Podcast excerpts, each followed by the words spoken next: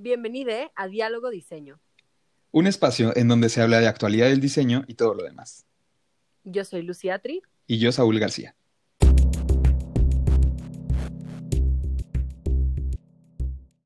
Hola, ¿cómo están? Bienvenidos a Diálogo Diseño. Estamos ya en el episodio 8 de este especial de educación en línea.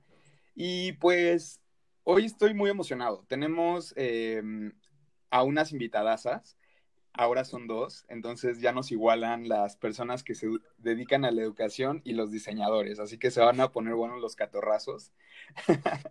Pero eh, aquí estamos muy contentos. ¿Cómo estás, Lucy?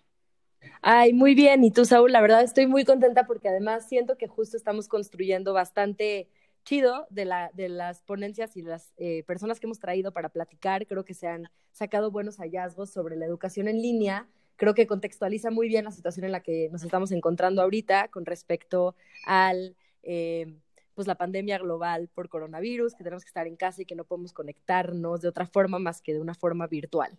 Entonces el día de hoy se va a poner bueno, porque además tenemos unas ponentes muy interesantes. Saúl, ¿por qué no las presentas? Y les damos la bienvenida. Así, sí, claro, con mucho gusto. Mira, la primera es Yael. Ella es licenciada en educación preescolar, es egresada de la normal y tiene una maestría en psicopedagogía y ocho años de experiencia dando clases a, chamaquitos pequeñitos. Este, y bueno, e, ella, como, como les dije, da clases en preescolar. Y por otro lado tenemos a Calita, que es arquitecta y maestra en decoración de interiores. También es licenciada en pedagogía de la enseñanza de las artes y actualmente em, está haciendo una maestría en pedagogía eh, en gestión artística. Y pues lleva 11 años frente a grupos. Em, ella nos cuenta que ha estado en distintos niveles, pero el que más, más le gusta es el nivel de secundaria. Y bueno, ¿cómo están, invitadas queridas? Hola, hola, muy bien. Muy, bien. Sí, pues muchas gracias. Este, yo espero que pueda yo compartir con ustedes algún, algo de lo que yo hago y cómo lo hago y cómo estamos enfrentando, ¿no? En este momento la pandemia. Mi contexto es un poquito, es un poquito diferente a lo que es la Ciudad de México. Estoy viviendo en provincia, yo vivo en Cuautla, Morelos, y aquí sí nos enfrentamos con chicos que no tienen ni celular. Justamente es lo que eh, Lucy y yo estuvimos platicando al finalizar nuestros episodios anteriores, y por lo que creíamos que era bien importante invitarlas también a ustedes, porque al final eh, estábamos explorando como esta parte citadina y esta parte llena de privilegios de lo que es la educación en línea, pero pues igual dentro de la misma ciudad y no se diga en, las, en, la, en los estados, pues se encuentra el piso bien disparejo, ¿no? Para, para los chicos que quieren estudiar y continuar preparándose. Entonces, em, un poquito con esto en mente, em, me gustaría preguntarles cómo han afrontado ustedes mismas, o sea, ustedes como personas, cómo les ha ido con la pandemia, o sea, como en, como en breves palabras. Bueno, yo quiero empezar. Creo que no estábamos preparados para, para esta pandemia, ¿no? Eh, en cuanto a educación, nos hablaban el, del uso de las TICs en, cualquier, ¿no? a nivel educativo decían, el uso de las TICs, pero realmente no estábamos familiarizados, ¿no? Creíamos que teníamos alumnos nativos digitales y realmente lo único que saben utilizar de, lo digital son redes sociales, porque realmente las herramientas de aprendizaje como puede ser Excel, PowerPoint, simplemente cosas básicas no lo saben utilizar, ¿no? Entonces, tampoco es que sean tan, tan, tan nativos digitales y, este, y como docentes, pues igual, ¿no? Entonces, creo que estamos a la par en esa parte de, del uso de la, de las herramientas digitales, ¿no? ¿Y tú, Ada, cómo lo ves?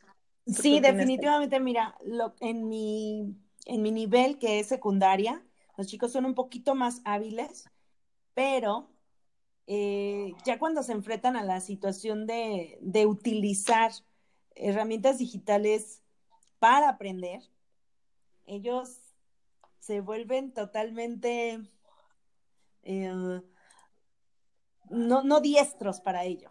Y además de eso, te digo, en, el contexto en que yo me encuentro, muchos no cuentan con celular o con eh, internet en su casa. Ellos activan sus redes sociales, que las redes sociales normalmente son gratuitas, este, con datos provisionales, ¿no? No, no es un plan tampoco de, de, internet que tengan en sus teléfonos los que tienen teléfono.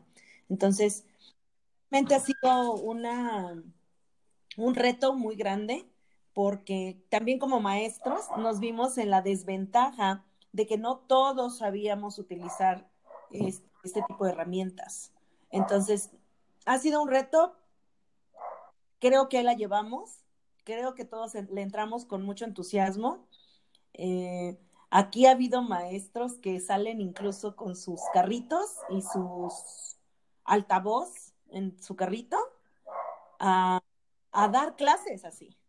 O sea, de verdad la creatividad ha sido, si yo te dijera cuántas, cuántas cosas han hecho y cuántas eh, cuántas herramientas han implementado los maestros. Realmente yo me, asombro de los maestros de primaria, por ejemplo, que tienen que encontrar, además de, de, cómo dar sus clases, tienen que encontrar una manera creativa y lúdica, de los maestros de preescolar, y lo han logrado. yo he escuchado cuentos de las personas, que andan en los carritos con los altavoces, contando la lectura ¿no? Y, contando el cuento y haciendo el análisis y tú dices, ¿qué es eso? Bueno, pues es un maestro que tiene alumnos por acá, ¿no? Y que está dando su clase en un carrito con un altavoz, porque los más pequeños, a veces en las casas son más de tres niños, entonces le van a dar prioridad al que tiene la escolaridad más alta. Y el de preescolar ya se quedó como el chinito, ¿no? Nada más milando. Entonces, porque justamente, eh, Carita, creo que me parece que hay una gran diferencia y muchos creen esta parte de educación a distancia, que no es lo mismo educación a distancia que educación en línea, ¿no? Educación en línea tal cual, estás con la computadora, el internet, pero educación a distancia es esto, ¿no? Ver cómo les hacemos llegar a facilitar la educación con o sin las herramientas de la, de la tecnología. Eso está súper interesante. Justo me encanta esta distinción que hacen. Eh, digo, lo del carrito yo no lo había escuchado, pero es una solución de diseño súper interesante que ni se nos había, bueno, no sé a ti, Saúl, pero a mí no se me había cruzado por la cabeza. Y creo que esta distinción es muy buena, ¿no? Sí existe como la educación a distancia y existe la educación en línea. Yo les preguntaría a ustedes, ¿qué tipo de educación están impartiendo ahorita con la cuestión de la pandemia? Mm, bueno, en mi caso, yo tengo que grabar porque es una actividad un poquito práctica. Yo doy clases de diseño arquitectónico. Entonces, normalmente el proceso de diseño eh, conlleva una serie de pasos.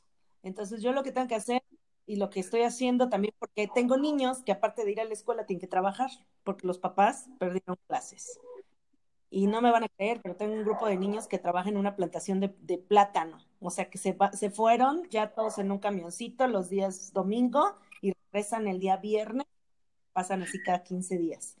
Entonces, este, esos niños me dicen, maestro, me, me puedo conectar hasta las 7, 8 de la noche que yo llego de trabajo. Entonces, yo no puedo estar esa hora dando clases en línea. Lo que hago es grabar las clases y abrir un canal de YouTube y entonces yo le doy paso por paso cómo le va a hacer. Le pongo imágenes, le pongo videos y el niño se puede conectar a la hora.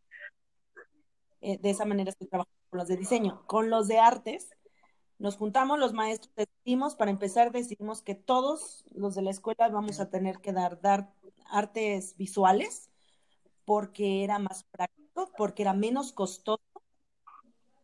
Y entonces todos los niños están aprendiendo, primero, segundo y tercero de secundaria están aprendiendo artes visuales. Y es algo que no se había experimentado. ¿Por qué? Porque en la escuela solamente damos danza, música y. Entonces ahora todos están aprendiendo artes visuales. Todos. Y se les graba la clase, solamente es, este, se les, nosotros nos damos los maestros, hacemos una grabación, damos la clase y esa clase se distribuye igual por YouTube y por una página de Facebook, porque ellos tienen mucho más acceso a Facebook y mucho más acceso a YouTube a la hora que ellos quieran y a la hora que ellos puedan. A lo mejor terminaron los hermanitos de, utilizar la computadora o de utilizar el teléfono y ellos entonces de su clase y la pueden escuchar cuantas veces quieran. Y por WhatsApp damos la asesoría individual. Eh, pues se me hace bien interesante esto que estás diciendo y bueno, lo mencionaban desde el principio, pero el hecho de que los chicos se puedan conectar mejor a las redes sociales que a una plataforma de educación, sea cual sea, que creo que la más popular puede ser Classroom, eh, pues habla de que también el diseño está presente en, ese, en esa parte, ¿no? El, diseño no solo como de la plataforma en sí, sino del sistema completo, porque eh, las, las compañías de telecomunicación están dando gratis la conexión a redes sociales, eh, porque ahí entra también el comercio, también entra la publicidad, y pues al final son plataformas que entre comillas son gratis, pero pues al final sí nos cuestan, ¿no? Nos cuestan nuestros datos, nos cuestan eh, nuestra información personal. Y pues se me hace eh, que sí tenemos que poner ahí un, un, asterisco para tener más en cuenta el que pues los niños o, los adolescentes estén teniendo que ceder ya como, como toda esta información para poder tener una educación. Y tú, ya él ¿cómo has, cómo has visto esta onda? ¿Cómo has afrontado el hecho de que pues tú, tú das clases al nivel más básico y este, y pues de repente lo que comentaba esta Calita, que pues le dan prioridad a los, a los hijos que van más avanzados en la educación? Pues muy, muy, muy difícil. O sea, tengo una matrícula de 31 alumnos y solamente se conectan 5, ¿no? 5 alumnos a las clases. Entonces es difícil porque, bueno, tú planeas la clase y todo y tratas de hacerla eh, dinámica, ¿no? A, como variar las estrategias y dices, bueno, ya que sea poquitos, pero pero a estos cinco les voy a dar. Y el resto, pues justo a lo que mencionábamos hace rato, ¿no? Lo de la diferencia de educación a distancia y en línea. Sí, entonces eh, solamente a cinco niños se conectan y el resto, pues se tiene que hacer videollamadas, digo, llamadas, porque se tenían planeadas visitas domiciliarias. Entonces, este, pues con esto de la pandemia nos dijeron tampoco se pongan en riesgo, ¿no? Porque muchos maestros, como menciona Calita, hacían esto de estar yendo a las casas, por ejemplo, en diciembre, llevarles dulces o así, ¿no? Entonces, a nosotros se nos hacía muy peligroso, ¿no? Porque también es, es, arriesgarnos y no por no querer eh, dar educación, ¿no? Pero también creo que justo por esa parte estamos este, en pandemia y, se me hace muy, eh, pues, arriesgado de, de, estar yendo a las casas y eso, aunque muchos no lo ven así.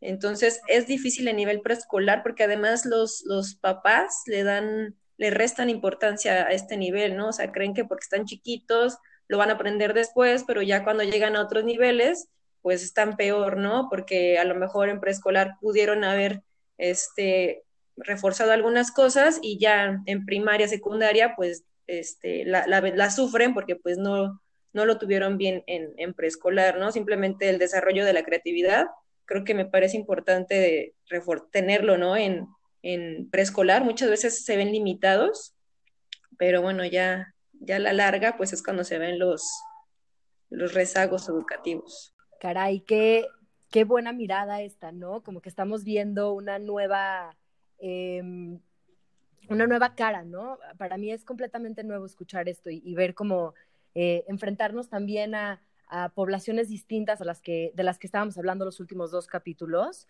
Eh, creo que también habla muchísimo sobre eh, las posibilidades ¿no? de la educación en México y las posibilidades eh, que se empiezan a manifestar en diferentes contextos, ¿no? Incluso yo me gustaría preguntarles qué, qué, qué opinan de los contenidos educativos que se están enseñando como en este contexto, ¿no? De la pandemia. ¿Qué es lo que vale la pena enseñar hoy en día? yo entiendo que que cuando estamos en salones de clase o cuando estamos, digo, antes de la pandemia, etcétera, etcétera, em, pues como que todos estábamos como en un rol de, ah, pues tengo que aprender mate, tengo que aprender historia, tengo que aprender geografía, ¿no? Como que ese era eh, quizá como lo, lo que nos, nos decían, ¿no? Y lo que nos decía la escuela. Yo me acuerdo mucho de mi experiencia de primaria y secundaria. Y ahorita que, que el mundo está como en una situación, pues bien extraña, ¿no? En realidad, ¿qué, yo les preguntaría a ustedes, y, de acuerdo a su experiencia de esto, de la educación a distancia, que igual imposibilita las clases, que imposibilita eh, la, conexión tan cercana que podían ustedes tener con sus alumnos, ¿no? Y ya él, en tu caso, de los 30 que tenías en asignatura, que nada más puedes acercarte, aproximarte a 5, ¿qué es lo que vale la pena enseñar eh, hoy en día, ¿no? ¿Qué es lo que vale la pena dar a conocer? Fíjate que me he estado trabajando mucho en valores. Valores me hace recalcar mucho esa, esa importancia, porque los conocimientos como sea se dan, ¿no? Si eh, ves que alguno lo, lo, falla o no lo tiene, pues puede, puede tenerlo, ¿no?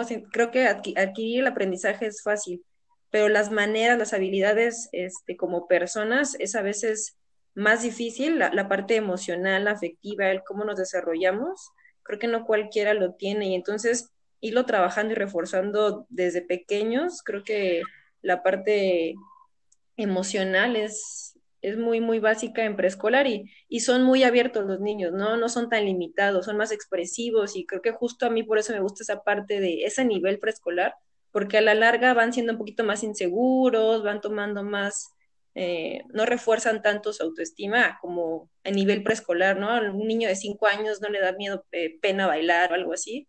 A diferencia de ya más adultos, pues vamos siendo un poco más inhibidos, ¿no? Y para ti, eh, Calita, ¿qué crees que sea lo, lo, más importante para enseñar? O sea, ahorita me resonó muchísimo esto que nos contaste de, de tus alumnos que van a plantaciones de plátano. Y justo la clase, la la, la clase, ya me siento en la escuela. Maestra. El episodio pasado, este, hablábamos con nuestra invitada Abby acerca de la educación focalizada, o sea, que qué tanto le sirve a un niño aprender eh, eh, el, el, conocimiento general de la historia en Europa o qué, o qué tal le, le conviene mejor aprender como cultivos o cosas así. ¿Tú, ¿Tú, qué crees que sea eh, lo conveniente enseñar ahorita? Mira, hay una gran laguna en lo que es la creatividad, porque la creatividad te resuelve, tiene eh, la educación y uno de los perfiles de egreso es la resolución de problemas. Entonces, hay una laguna muy grande porque yo veo mis compañeras como, como Yael, que tienen ese nivel de preescolar, y en ese nivel los niños son súper creativos. Entonces, es, hay una laguna muy grande hasta secundaria. Llegan a secundaria y en serio hay una laguna muy grande, no, no saben mucho de creatividad. No son espontáneos porque ya tienen miedo a equivocarse. Entonces, hay que trabajar exactamente en en, en el hecho de, de resolver problemas, de ser creativo, de cómo solucionar la situación. Y eso es lo que, a lo que nos enfrentamos, ¿no? Como, como maestros. Eh, y yo creo que es lo que debemos enseñar, porque los aprendizajes y, y, el contenido finalmente lo vas a aprender en algún punto, o son repasos en ocasiones, muchas veces son repasos de cosas que ya has visto, pero no le ponías atención porque tú sabías que más adelante lo ibas a volver a ver.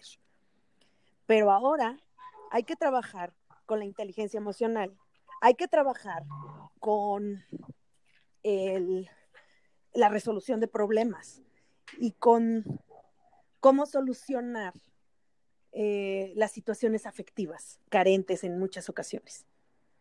Y en cuanto a conocimientos básicos, podemos implementar el hecho de que los niños tienen que saber que hay una vida real allá afuera que el 2 más 2 sí les va a servir siempre y cuando esté aplicado. Que la historia nos va a servir, nos va a servir para no repetir las, las fallas. Que todo tiene una función y todo conocimiento tiene una aplicación en la vida. Eso es lo que debemos enseñar. Y que los valores no están en los libros ni en, ni en los adultos mayores. Que los valores son cosas que se viven a diario, porque es necesario para, ser, para el ser humano ser humanista, ¿no? Ay, qué, qué hermosísima reflexión. Estoy así toda inspirada, tengo hasta la piel toda de gallina. Eh, me encanta, me encanta. Este, creo que justo es muy, muy pertinente empezar a cuestionar, ¿no? El para qué o desde dónde o para qué enseño, qué estoy enseñando y de qué manera esto se aplica al día a día y, a, y al contexto en el que estamos viviendo, porque ya pues, es imposible ignorar la situación en la que está todo el mundo, ¿no? O sea, además de de todos los contenidos que se llevan en clase, de qué manera, y lo dice Escalita muy bonito, de qué manera puedo agarrar y, estos conceptos llevarlos a la vida práctica, ¿no? Aunque sean eh, cosas que se ven en un aula, pero que lo puedo llevar a mi día a día. Y pues me encanta. No sé tú, Saúl, ¿qué opinas? Sí, yo, a mí, a mí me tuvo en sus manos desde que dijo de la inteligencia emocional. o sea, la verdad es que creo que justo es un tema que en, México, o bueno, en, gran en gran parte del mundo, pero estamos hablando de México, es bien desatendido. Eh, también como el hecho de expresar sentimientos, de asumir que tenemos problemas eh, de pues, pues sí, problemas en, cómo interactuamos con los demás, eh, pues está bien desatendido, casi no se pide ayuda, está estigmatizada la salud mental. Y creo que el hecho de que desde un nivel básico empiece a hablarse de eso, pues nos va a dar eh, para, poder mejorar la sociedad en general. Y, y, con el tema de la relación interpersonal, pues también se lleva de la mano temas que nos tienen muy, muy, muy dañados como sociedad, como el machismo, la intolerancia, el, eh, eh, la falta de valores en general, como lo mencionaba ya él. Entonces creo que, que sí, Calita, o sea, estoy, estoy contigo en que necesitamos reforzar esa, esa parte del mundo Mira, real. Hay una cosa que, que, yo he visto mucho en mis alumnos, yo te digo, soy de nivel secundaria, en donde las emociones están, híjole, a todo lo que da. Y ahorita sin mentirte, hemos tenido que enfrentar casos de intentos de suicidio, ¿no? O sea, graves. ¿Por qué? Porque no hay una resiliencia, no hay una capacidad para afrontar la frustración. Y nuestros alumnos, desde el más pequeño, desde el preescolar, que se da cuenta que a lo mejor hay una carencia económica en casa, porque el papá se quedó sin trabajo, porque tenía un negocio que tenía 20 años y lo tuvo que cerrar porque no hay para la renta de situaciones de este tipo que nuestros alumnos están absorbiendo. Entonces, yo comentaba, eh, nosotros los maestros tenemos algo que se llama consejo técnico, en donde nos reunimos a evaluar cómo va el trabajo docente, ¿no? De la escuela. Y, y casos en consejo técnico que se trataron de, híjole, tenemos tantos niños en situación de que falleció la mamá, la abuelita y que no hay nadie que los cuide y se tuvieron que mudar porque ahora tienen que vivir con el tío. Entonces, esas situaciones, tú tienes que abordar una, o, tener una estrategia de solución para que ese niño, su propósito no solo sea aprender, sino que también te a superar el asunto. Entonces, son las cosas que nos enfrentamos como maestros. Cuando nosotros estamos en el diálogo tal vez individual por WhatsApp, que te, yo te decía, lo hacemos este, de manera individual porque son asesorías personalizadas para niños con casos especiales y específicos. No solamente le tenemos que jugar al maestro, sino también al psicólogo, al compañero, al amigo, al, a la oreja que pueden ellos tener en algún momento. Y eso sucede desde preescolar. Estuve ahí atendiendo a un grupo de primaria de una prima que tuvo que, hacer una pausa en una semana yo la suplí. Y, yo veo esta situación y los niños están ávidos de compartir cosas. En primaria así me sucedió. Ellos quieren platicar, ellos quieren hablar, porque esta situación de encierro también les tienen una situación de, no, no contacto, no comunicación o no tanta comunicación con otras personas y ellos tienen una necesidad muy grande de hablar, tienen una necesidad muy grande de platicar. Entonces, a veces, aparte de la clase, tienes que hacer un, no sé, un foro de discusión de algún tema trivial, pero que ellos tengan esa oportunidad de sacar todo lo que necesitan platicar eh, de la situación que están viviendo.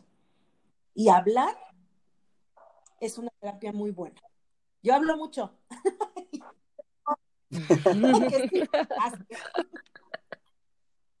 Pues para, para los podcasts está buenísimo que hables mucho. Este, oigan, yo, yo quiero preguntarles algo que a mí me tiene bastante inquieto y creo que las dos, o sea, justo como lo dices, Ada, tú estás en, en una, o bueno, tienes a gente con una edad que tiene las emociones a flor de piel y tú ya él tienes a chiquitos que necesitan estarse tocando, abrazándose, este, demostrándose interacción, o, bueno, afecto mediante la interacción física. Y justo creo, o yo, yo he estado como em, reflexionando, si esto a la larga va a ser un problema, o sea, si esta privación de la interacción humana va a ser un problema en cómo nos desenvolvemos como sociedad y sobre todo para la empatía. ¿Qué me pueden platicar de eso? Si quieres tú primero, Yael. Híjole, se me hace, y lo, lo estuve pensando antes de, de, que lo mencionaras, es muy, muy importante esta parte de la interacción, ¿no? Los niños justamente, creo que el momento que más disfrutan de estar en la escuela es el recreo. Y e independientemente de nivel preescolar, el recreo, este, no sé, en universidad, si te sales al receso con algún compañero, ¿qué haces? Intercambias, compartes, oye, ¿qué le entendiste? No le entendí. Entonces, esta parte de, intercambiar eh, y de interactuar me parece, pues es fundamental. Y este, en esta parte del intercambio creo que es, es fundamental, ¿no? Porque el intercambio entre pares, lo, los niños siempre lo van a estar haciendo, como a cualquier edad, niños, adultos. Y, este, y justo creo que ahorita no lo están teniendo, ¿no? Porque solamente se conectan a la sesión, escuchan, interactúan muy poco, es muy poco el espacio que se les brinda para, para conocerse a pesar de que trates de darles, no sé, por ejemplo, ahora que fue Día de Muertos, hicimos un convivio virtual y todo eso, pero entre que se va la señal, entre que hay interferencia y aparte los niños regularse a, nivel este, preescolar es, es, muy difícil regularse, ¿no? Entonces todos quieren hablar y todos quieren, y al final pues nunca se entiende nada y pero tienen esa necesidad de interactuar, ¿no? De hecho, una estrategia que se que pedían las mamás es que entre ellos se intercambiaran los teléfonos y se hablaran, ¿no? O sea, pero en el que ya no estuviera la maestra, porque pues el papel del, del docente siempre va a ser como, pues no sé si algo jerárquico o algo así, pero ellos querían como intercambiar y sí, yo les dije, bueno, si entre ustedes se quieren hablar y hacer videollamada, entonces, porque ellas también veían de necesidad de interactuar, ¿no? Muchos son hijos únicos, este, habrá que tenga el primito y así, pero quienes no, pues entonces sí necesitan esta parte de, tener un amigo, ¿no? Muchos decían, es que todavía no voy a la escuela, porque creen que las clases eh, virtuales no es ir a la escuela, o sea, pasan por afuera de esa escuela y dicen, sí, pues esa es mi escuela, pero yo no, no tomo clases, nada más me conecto y ellos no ven eso como si fuera una clase. Entonces sí, creo que es necesaria y hace falta la, la interacción y aunque sea, bueno, por ese medio que ellas propusieron de intercambiarse los números. Bueno, dije, al menos es algo muy mínimo, pero pues aunque sea, lo están intentando. Sí, una otra de las cosas que decían ustedes, ¿qué es lo que se necesita enseñar? Yo les voy a compartir, yo doy clases de artes y las artes en la enseñanza eh, se han devaluado muchísimo antes de la pandemia. Pero ahora en la pandemia nos damos cuenta por ahí hay una frase que dice que el arte no sirve para ser artistas, ¿no? El, arte sirve para mover emociones, el arte sirve para, para saturar conciencias. Entonces, es una realidad. Hoy día, el arte va a empezar a ocupar un lugar muy especial. Ustedes como diseñadores saben lo que es expresar. Muchos de los diseñadores, muchos de los artistas Tú los conoces a nivel personal y te vas a dar cuenta que son personas que no son extrovertidas. No son muy extrovertidas. Sin embargo, han encontrado en el arte un canal de expresión, porque eso es el arte, es un canal de expresión. Y en el arte, en, preescolar, el arte va a sanear ese, asunto de la interacción, de la expresión. Va a canalizar y por medio del arte podemos conocer a la persona, podemos saber qué piensa, podemos saber qué siente, podemos saber qué es lo que necesita. Entonces, yo creo que ahora va a posicionarse las clases de arte que antes decían, bueno, incluso a lo mejor ustedes no lo saben, pero dentro de los maestros y dentro de los consejos técnicos decían, ay, es, son de arte, no importa, es la clase de arte, póngale 10. Y no es así los niños de verdad están utilizando la clase de artes. Este, no, pues justamente creo que lo que están presentando, digo, como a modo de, hablar de la empatía, de la interacción, ¿no? Creo que ya nos empiezan a, enseñar un poquito estas salidas para dónde podría ir la educación, ¿no? Podría ir la educación en este contexto en el que nos estamos encontrando y casi, casi eh, a mí me resulta muy esperanzador escuchar este tipo de respuestas y más desde, desde dónde vienen, ¿no? Y desde ustedes, porque me da esperanza sobre lo que va a ser de la educación en México, ¿no? Creo que Eh, no sé si ustedes están de acuerdo con esto, pero creo que esta situación de la pandemia en la que nos encontramos, pues no solamente está modificando en tiempo real lo que estamos conociendo como educación, sino está dejando una huella, ¿no? Está evolucionando la educación y también pone en cuestión el hacia dónde puede moverse, ¿no? O sea, eh, estos procesos de enseñanza-aprendizaje, eh, un poquito hablando, ¿no? Regresando a lo que nos decían de los contenidos, de los valores, este, como que de pronto se empieza a ver como una especie de perspectiva hacia dónde va la educación. Y yo les preguntaría ahorita, así en el ahora, ¿crees que la dinámica de educación en México responde al mundo en el que vivimos? O sea, responde ahorita contextualmente. Yo sé que al futuro tiene unas buenas salidas, pero ahorita, ahorita, ahorita, ¿crees que responde al mundo en el que vivimos? y silencio, ¿no? Grillo. No se ha escuchado últimamente las noticias, pero ha sido aplaudido la labor en México. Yo sé que tenemos muchas deficiencias, pero aún dentro de lo poco que tenemos, creo que el esfuerzo ha sido muy bueno.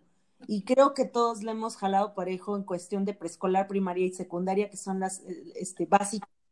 Y que muchas veces los niños no estaban desde en preescolar, no estaban ni en contacto con la con, las, con estas plataformas, ¿no? De enseñanza. Sin embargo, a pesar de que ha sido muy poquito a veces la respuesta de los niños, porque eh, muchos no se pueden conectar o cualquier otra cosa, creo, no puedo decir que vamos súper bien, pero al final y al finalizar el ciclo pasado fue un relajo porque no teníamos experiencia, obviamente ahora solo tenemos muy poquita experiencia, pero creo, creo que hemos intentado, siendo un país con las carencias que tenemos. Pero los padres de familia, pues también tienen otras situaciones. Ellos hoy día entienden la labor del docente. ¿Tú cómo ves? Yo, yo difiero un poco, siento que no tanto se ha se y justo lo acabas de decir, se ha hecho mucho esfuerzo, pero creo que no es equivalente el esfuerzo de los docentes al de las familias, ¿no? Creo que las familias, muchas están en el, en el recibir, en el recibir, en el yo quiero, en el piensen en mí, en el no tengo internet, y sí lo estamos haciendo, estamos considerando todo, todo, todo lo posible, pero creo que no es recíproco, creo que no recibimos todo el apoyo, ¿no? Que, que pudieran dar.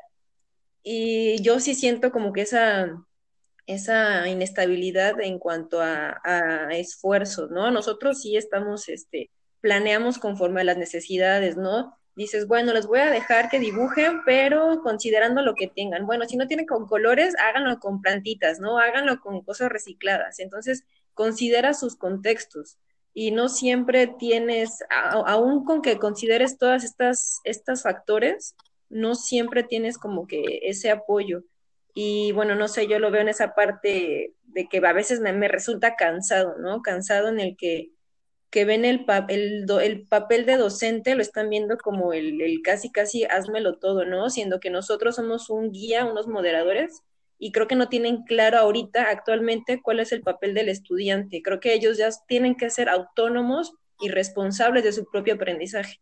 No que deleguemos nuestro trabajo a ellos, pero sí que, que estén conscientes que ahora, ahora, su papel es ahora sí que aprender de por sí mismos, ¿no? O sea, nosotros les damos como la receta y ellos van a hacer el pastelito, ¿no? Pero ya como les queda el pastel, ahora sí que es como ellos lo hayan, lo hayan seguido o no.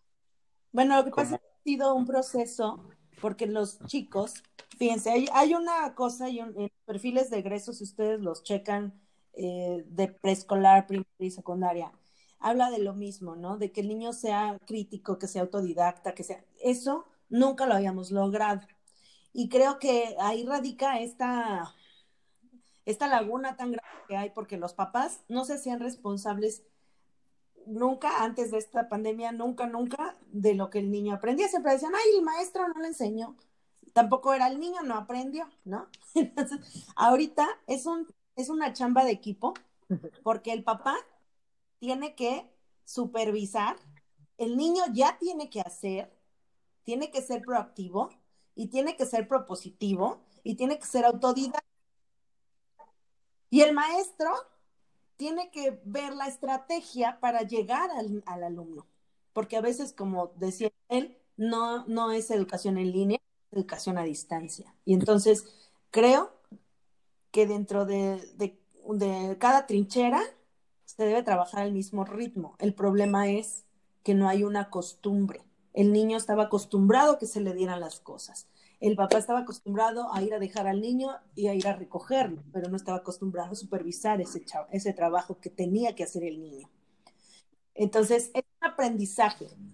No sé cuánto tiempo vaya a durar esta pandemia, pero sí creo que tenemos que ir avanzando más, eh, cada quien en su responsabilidad, ¿no? Y como dice Yael, nosotros hemos tratado, pero sí necesitamos apoyo del otro lado, mucho. Pues también creo que eso nos deja ver un poquito el involucramiento que hay de la sociedad en la educación. O sea, creo que todos nos las pasamos diciendo siempre, es que en, en la educación está el cambio y todos seríamos una mejor sociedad con una mejor educación y cosas como el por el estilo bien utópicas. Pero cuando llega la hora de, ok, va, pues vamos a enseñar entre todos, vamos a aprender entre todos, vamos a, a, cambiar y también a desaprender lo que, lo que en su momento se nos enseñó y que ya no tiene como coherencia con, con, con el tiempo en el que estamos, pues nos echamos para atrás, porque justo, o sea, percibimos al, al docente como una persona que, este, que pues va a cuidar a los, a los hijos o que va a entretenerlos mientras trabajamos o como sea, ¿no? Y creo que aquí entra em, el hecho de que pues em, el aprender o la etapa de aprendizaje, las edades en las que se aprende, pues no solo se aprende dentro de la escuela, se aprende a todas horas, en todo momento y nunca dejamos de hacerlo durante nuestra vida.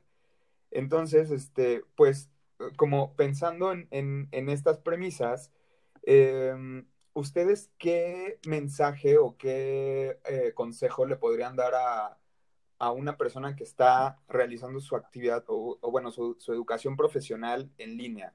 Porque, pues, de repente hay quienes, quienes llegaron, este, a la universidad, pues, en este formato, o, o bueno, no solo a la universidad, a la a la secundaria, a la primaria, a preescolar. O sea, que nunca antes habían pisado ese, ese nivel y ahorita están llegando o terminando con esta pandemia eh, en medio. Y, y perdón que interrumpa, pero yo también agregaría ahí, porque justo hemos estado hablando como de los padres, ¿no? Como elementos cruciales de la educación para los niños, ¿no? Y que están como involucrados también en esta parte de lo que, lo que decía ya él, ¿no? O sea, que no es nada más por parte del, del, profesor, sino como que también tiene un tema de que, el, de que el papá tiene o la mamá tiene que estar presente para ayudar con esos eh, aprendizajes. También, o sea, pensando como ya no es nada más el mensaje que le das al alumno o a la alumna, sino qué mensaje le das también a los papás que están involucrados en este proceso de enseñanza y aprendizaje. Yo de lo que comentas, o sea, ¿qué, qué consejo le daría? Y siempre se los doy en todas las clases, es pregúntate para qué te sirve. O sea, son aprendizajes para la vida, ¿no? No solamente es, me enseñó ahorita que es rojo y azul, ¿no? Bueno, ¿y para qué te sirve saber los colores? ¿Para qué te sirve saber los números? Y a cualquier nivel educativo, ¿no? Universitario, a ver, ¿para qué estás aquí tomando clases de arquitectura, ¿no? O sea, ¿cómo lo vas a poner en práctica en tu vida diaria? Entonces también eso, este, tanto a los alumnos como a los padres, es cuestionense para qué me sirve, ¿no? ¿Para qué lo estoy haciendo? Nada más porque sí o qué voy a lograr con esto. Y bueno, es parte, ¿no? De que los aprendizajes son para la vida, no nada más para, para que se queden en la escuela, sino para ponerlos en práctica. Y ese sería como el consejo para, para ellos y para las familias. ¿Y tú, Calita? ¿Qué, nos dices? Súper, ¿y tú, Calita? Pues el consejo es cada quien agarrar su, su papel y desde el alumno, porque a nivel secundaria sí tenemos ese problema, la apatía la apatía escolar y yo quiero que tú se echen un clavado ustedes tres y recuerden cómo eran en secundaria y qué te importaba realmente. Y como les decía, es una eh, base en la inercia, sigue la secundaria, ya terminó la, la, primaria y sigue la secundaria, pero no hay una decisión. Tenemos que empezar a tomar decisiones porque esta etapa es donde la persona deja de ser niño y empieza a ser adulto. Y yo no me gusta decir adolescentes porque yo los veo súper completos. Yo no veo que adolezcan de nada. Entonces yo les decía, a ver, jóvenes, o siempre les digo, a ver, jóvenes, esta es la etapa crucial de la vida. no cuando te vas a casar, esos son secundarios, no cuando terminas la carrera o cuando vas a decidir una carrera. Hoy es, este es el momento, la etapa crucial. Hay que agarrar el toro por los cuernos y saber quién soy, qué soy, a dónde quiero ir y por qué quiero ir. Entonces, esta, en, eh, ¿qué, ¿qué consejo tengo? Pues cada quien agarrar su papel. El maestro, de no hacerse tarugo. El niño, de, de saber quién es él. Y, y, el, y, eso, eso de saber quién soy es una cosa bien difícil y es una cosa bien cruda, porque a veces te das cuenta que no eres bueno para muchas cosas, pero hay pocas cosas que puedes hacer. Y en eso, en la realidad y en la crudeza de la realidad, tenemos que basar lo que, a dónde vamos a ir. Y el papá de agarrar el toro por los cuernos de que no se trata de tener hijos nada más y de mantenerlos, sino de que hay que orientarlos y que es la chamba. Creo que los papás deben de tomar su chamba. Ser consentidos sí, pero tomar su chamba de, pero es tu responsabilidad. Este, está, ¿escucharon? Este, tienen que poner horarios. Este, creo que esa, esa pedrada me cayó un poquito, pero no importa, gracias por el consejo. Em, pues creo que con, con, esto que hemos estado platicando me da mucha paz y me da mucha esperanza, porque sé que así como ustedes dos, hay muchísimos docentes allá afuera que le están echando todas las ganas a poder enseñar, este, pues significativamente, ¿no? Porque pasar conocimientos o dictar un libro, pues cualquiera lo, lo hace, pero esforzarse por hacer un, un aprendizaje significativo en el alumno, eh, creo que eh, pues, pues cada vez hay más gente intentándolo y, y, eso pues le da alas a nuestra educación. Em, eh, ya un poquito para cerrar, yo la, la, en el episodio pasado comentaba que el, bueno, y ahorita también ustedes lo dijeron, que el enseñar es una actividad de creatividad y es una actividad proyectual. tan, tan creativa y tan proyectual como lo puede ser diseño, como lo puede ser arquitectura, como lo puede ser eh, las, las, artes plásticas mismas, porque te tienes que ir amoldando a, a un grupo de cabecitas que están atentos a cada palabra que dices. Entonces, em, ¿ustedes creen que la creatividad y que la, em, pues esta, esta habilidad de, de sortear los, los problemas ¿Es algo que se puede hacer, o sea, que se podría hacer 100% a través de una pantalla? ¿O creen que sí es necesaria una escuela física? A mí, a mí sí me hace falta la escuela. A mí sí te lo digo. Digo, me encanta trabajar en casa porque las distancias y todo eso, pero sí, sí me hace falta la interacción. Tú lo sabrás, este, tener los materiales, no hay nada como, como experimentarlos, por mucho que ellos los tengan, el ver cómo lo hace el otro, este, no tanto copiarle, pero pues más o menos dar mi idea de cómo trabaja mi amigo, o este, porque muchos niños se, limitan a, su imaginación, ¿no? Este, simplemente el colorear, dicen, bueno, es que el sol no es azul y, y tener como esas, esta diversidad de, de, ideas, creo que para mí sí, sí necesito la, la escuela, pero ya, porque siento que los están limitando mucho y a mí, a mí, a mí sí me hace falta la, interacción entre los niños de manera presencial, ¿no? Creo que es en esta, en esta edad sí es primordial tener este contacto, este acercamiento. Digo, se podrá hacer si tienen los, las familias las herramientas, ¿no? Pero muchas veces ellos, había niños que les pedías plastilina, acuarelas y, y no las conocían porque no las tienen en su casa, ¿no? Entonces, la escuela ahora sí será de gobierno, lo que sea, pero te lo da te lo brinda, ¿no? Y esto es nuevo para ellos. Entonces, eh, al menos ahí tenían la posibilidad de tener este acercamiento, aunque sea los materiales, y ahora sí en sus casas, pues es como de, ahora sí que con lo que tengas, ¿no? Y este, y al menos aquí a nivel preescolar creo que sí es prescindible la, la parte presencial, aunque bueno, ha sido difícil, pero se, se trata de hacer algo con lo, con lo que se tiene en casa. Yo ahorita estaba, estuve haciendo una tesis sobre eh, de qué manera influye el espacio que se habita para el aprendizaje. Y eso es una realidad. Eh, hay una señora, estoy tratando de recordar, es una doctora en, en, arquitectura, que ella dice, yo pensé que había tenido tres hijos estúpidos. No es cierto. Tuvo tres hijos con formas de aprender kinestésica. Entonces es, una realidad que todos aprendemos y todos tenemos un poquito de todo, pero el aprender no solamente se da, el aprendizaje no solamente se da entre el maestro y el alumno, se da entre, entre los pares, se da entre ellos. Ellos aprenden de otros compañeros. Y muchos de nosotros como maestros trabajamos con monitores. Los monitores son niños que son destacados en alguna habilidad y que enseñan a su compañero, porque la aceptabilidad entre ellos es mucho mayor que entre un maestro a un alumno. La cercanía, el contacto humano es básico. La sociedad se ha forjado en eso.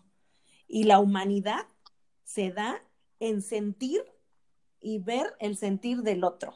Y a veces esto de las pantallas y estar en línea no nos permite tener esa empatía, porque no sentimos ni su calor, ni su dolor, ni su alegría. Y el hecho de estar juntos nos enseña a ser humanos. Entonces, es muy importante, yo creo que extrañamos todos esos, los maestros extrañamos. Yo soy una maestra muy, muy afectiva. Somos de secundaria, pero a mí me gusta tocar a la gente. Cuando platico, hablo y, y manoteo y abrazo y agarro. Y con mi salud, esto me hace falta. Nos extrañamos. Eso extrañamos mucho, la cercanía y el contacto físico. Híjole, qué, qué fuerte. Este, a mí también me hace falta la escuela. Eh, se, los, se los voy a contestar. Em, igual, eh, yo, yo he tenido oportunidad de dar clases de cerámica y justo el hecho de pues que no haya un contacto con el material mismo hace que los propios alumnos no quieran este pues involucrarse en, ese tipo de clases, ¿no? O sea, como que ellos siguen esperando a que sea de nuevo presencial la cosa para que ya eh, metan este tipo de materias prácticas y se entiende. Como lo dice Escalita, muchos de los que acabamos estudiando alguna carrera proyectual o diseño, tenemos este tipo de aprendizaje eh, que necesitamos tocar y oler y hasta morder las cosas para saber cómo funcionan. Y pues sí, a mí también me faltaría la escuela eh, para, para poder desempeñarme mejor. ¿Y tú, Lucy?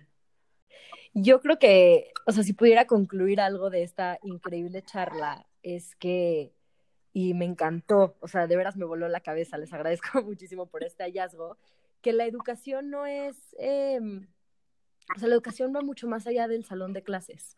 Y creo que ahorita nos estamos encontrando en una situación en donde el salón de clases no existe pero que como oportunidad de crecimiento, tanto para la sociedad como para la comunidad, como para las familias, la educación es un trabajo de casa también. O sea, y me acaba de quedar muy claro que los papás, si bien cuando hay salones de clase, cuando hay escuelas, pues son parte de la educación de los niños, de sus hijos, pero ahora ya se están encontrando en un rol en donde la educación ya es como quizá una gotita que empieza a expandirse en un contexto otro afuera de las escuelas, ¿no?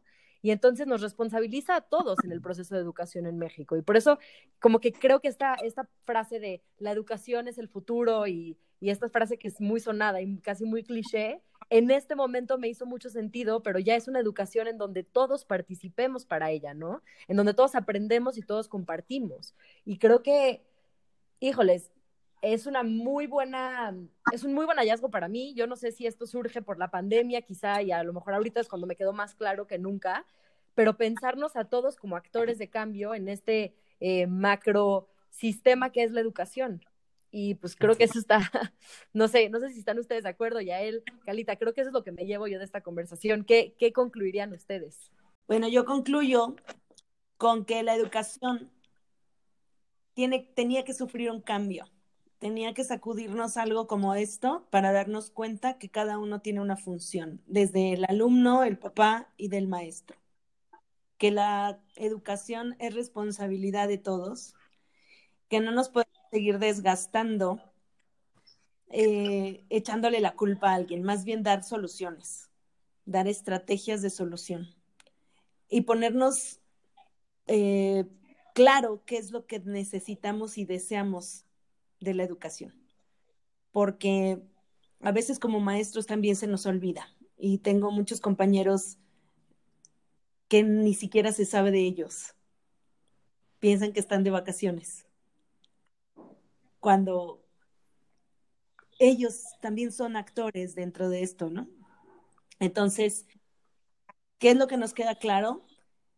Que es importante, que nos han robado, tal vez esta pandemia nos ha robado la cercanía, pero que nos ha dado la creatividad, que no solamente es aprender lo, lo del programa, no, no, no, no, es un aprendizaje holístico. Es un aprendizaje que el alumno me enseña cómo utilizar. Yo no sabía muchas cosas del WhatsApp y me lo tuvo que enseñar un alumno. Y es un aprendizaje de cosas nuevas y que tengo que innovar como maestra. Eso es lo que me queda, que tengo que innovar, que tengo que saber llegar, que tengo que ser empática porque muchos de mis alumnos no tienen lo que yo quisiera que tuvieran y que también muchos de los padres están aprendiendo a la par conmigo. Entonces también con ellos tengo que ser como muy paciente. Qué bonita reflexión, Ada. Este, yo lo que concluyo de todo esto eh, va súper de la mano con lo que estás diciendo, eh, Calita. Creo que necesitamos entender que no siempre todo se nos va a dar como, como se ha dado, ¿no? Y si queremos cambios, tenemos que generar, generarlos nosotros mismos. Eh, al final vivimos en una sociedad y en un sistema que tiene pilares, pero si esos pilares se desmoronaran, pues necesitaríamos reconstruir. Y creo que es, es, el, es la resiliencia de, del humano y es la resiliencia de que vivimos en una sociedad este, pues eh, eh, eh, que, que, involucra a muchos, no, no somos individuos aislados. Entonces creo que escuchar a los otros y entender a los otros sería lo más importante. Súper. Pues yo les agradezco muchísimo que hayan venido el día de hoy, que se hayan tomado un tiempo para dialogar sobre la educación. Este ha sido realmente enriquecedor poder platicar con ustedes, poder tener nuevas perspectivas también incluso. Eh, y poder hablar un poco de la educación, que, que pues es un tema bastante interesante en este momento, creo que igual pertinente, porque nos, Saúl y yo, como ya les habíamos dicho a, los, a nuestros escuchas, estábamos un poco inquietos con todo este tema de la pandemia y con todo este tema de no poder conocernos físicamente jamás, eh, más que a través de la pantalla. Entonces, en cierta forma, hablar con ustedes, pues como que a mí me da mucha paz y me da mucha alegría saber que eh, eh, está en, estamos en buenas manos ¿no? con, con, estos discursos de la educación. Saúl, ¿tú qué opinas? Eh, opino igual que tú, Lucy. Creo que estamos en excelentes manos y en excelentes ganas de cambiar las cosas. Entonces, a mí no me resta más que agradecerles que nos hayan ayudado a llevar este mensaje de, de la importancia de la educación a otros niveles, ¿no? Porque pues quienes nos escuchan regularmente son diseñadores, entonces eh, que les llegue este mensaje pues es, es alentador. Y pues nada, aquí despido el podcast y muchas gracias a ti que nos escuchaste por quedarte todo este tiempo y nos vemos en la próxima.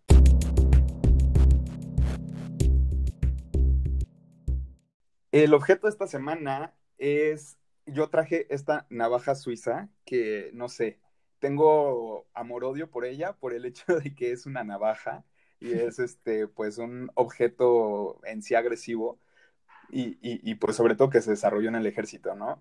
Pero la verdad es que es tan útil, tan útil y tan eh, amigable eh, con la vida diaria que, pues, es el objeto que decidí traer, que me encanta y que en serio me ha sacado de un chorro de apuros, desde una astilla enterrada hasta tener que partir un melón. Entonces, ¿tú, ¿tú qué objeto nos trajiste, Yael? Mi objeto fue esta pulsera que siempre como maestra vamos a cursos y pláticas y nos dicen cuando sea este un sismo o algo tengan su pulsera de identificación entonces nunca la llevaba, nunca la llevaba y a partir de que me regañaban en el curso ya llevo para todo mi pulsera, ¿no? Se me hace creo que algo que todos deberíamos de tener en caso de, de abuso, secuestro lo que sea que nos podamos. Creo que es muy importante que tengamos este tipo de, de, objetos ya con nosotros de manera permanente, ¿no? Y creo que es el objeto, es incómodo a veces porque para dormir, este, luego te, se te queda ahí clavado, pero, este, bueno, ya sería cosa de quitármelo, pero creo que ese es mi objeto de la semana, mi pulsera ¿Qué objeto tan poderoso, ¿eh? Caray. Calita, ¿qué objeto nos trajiste? Mi objeto de la semana, ay, les va a dar risa. bueno, mi objeto de la semana es mi peine de chinos. Porque que, el día de ayer fue un día de campo. es que les va a dar. Miren, ese sí. Entonces, bien lavado. Bien lavado. Es que cuando me dijeron el objeto, yo dije, ay, pues y ayer estaba yo, y un día de campo. Entonces, el objeto de la semana, mira, esto lo metes así, en el campo, y lo pelas, en serio, lo metes así. Bueno, ¿han visto los camarones cómo pelar un camarón? Pues, puedes meter un tenedor, pues, porque no llevaba yo tenedores. Entonces, era día de campo y había que hacer algo con camarones aguachile, ¿no? Entonces, que me sale súper. Entonces, así, metes esto así, lo lavas bien y lo metes y lo sacas. Entonces yo dije, wow, amé mi peine de química. Ok, un, objeto que, cuestiona su funcionalidad. Eso, hablando de la creatividad, ¿no? Fuera de fronteras. Y Lucy, ¿qué objeto nos trajiste? Ay, yo el día de hoy traje uno de mis juguetes más antiguos, justo que porque íbamos a hablar de educación y de lo lúdico. Y traje, eh, no sé cómo se llama en español, se llama en inglés Etch Sketch, que es este jueguito que trae arenita dentro y tiene como dos manivelas blancas. No sé, es mi infancia total y absoluta. Y pues el chiste un poco es que vas moviendo estos como eh, botoncitos blancos, los vas girando para poder ir dibujando sobre la arenita. Y pues fue realmente el juego con el que crecí y me recordó muchísimo mi infancia. Entonces dije, para fines prácticos, hoy vamos a estar hablando un poco de, de la educación eh, preescolar, primaria, secundaria. Y dije, este es como lo que más me recuerda a esa época. Yo siempre quise uno de esos, Lucy, y nunca lo tuve. es la primera vez que me envidias un objeto de la semana. Gané el día de hoy. Todo el mundo quería el micronito, pero yo quería un pizarrón. Pues bueno, este, muchísimas gracias, escucha, por estar acá. Te agradecemos de nuevo. Y eh, recuerda que puedes participar en el objeto de la semana usando el hashtag objeto de la semana, siguiéndonos en Instagram, arroba diálogo.diceno, igual en Twitter. Y desde ahí nos puedes compartir tus inquietudes, tus objetos de la semana, tus sugerencias para temas. Y muchas gracias a nuestras invitadas de esta semana.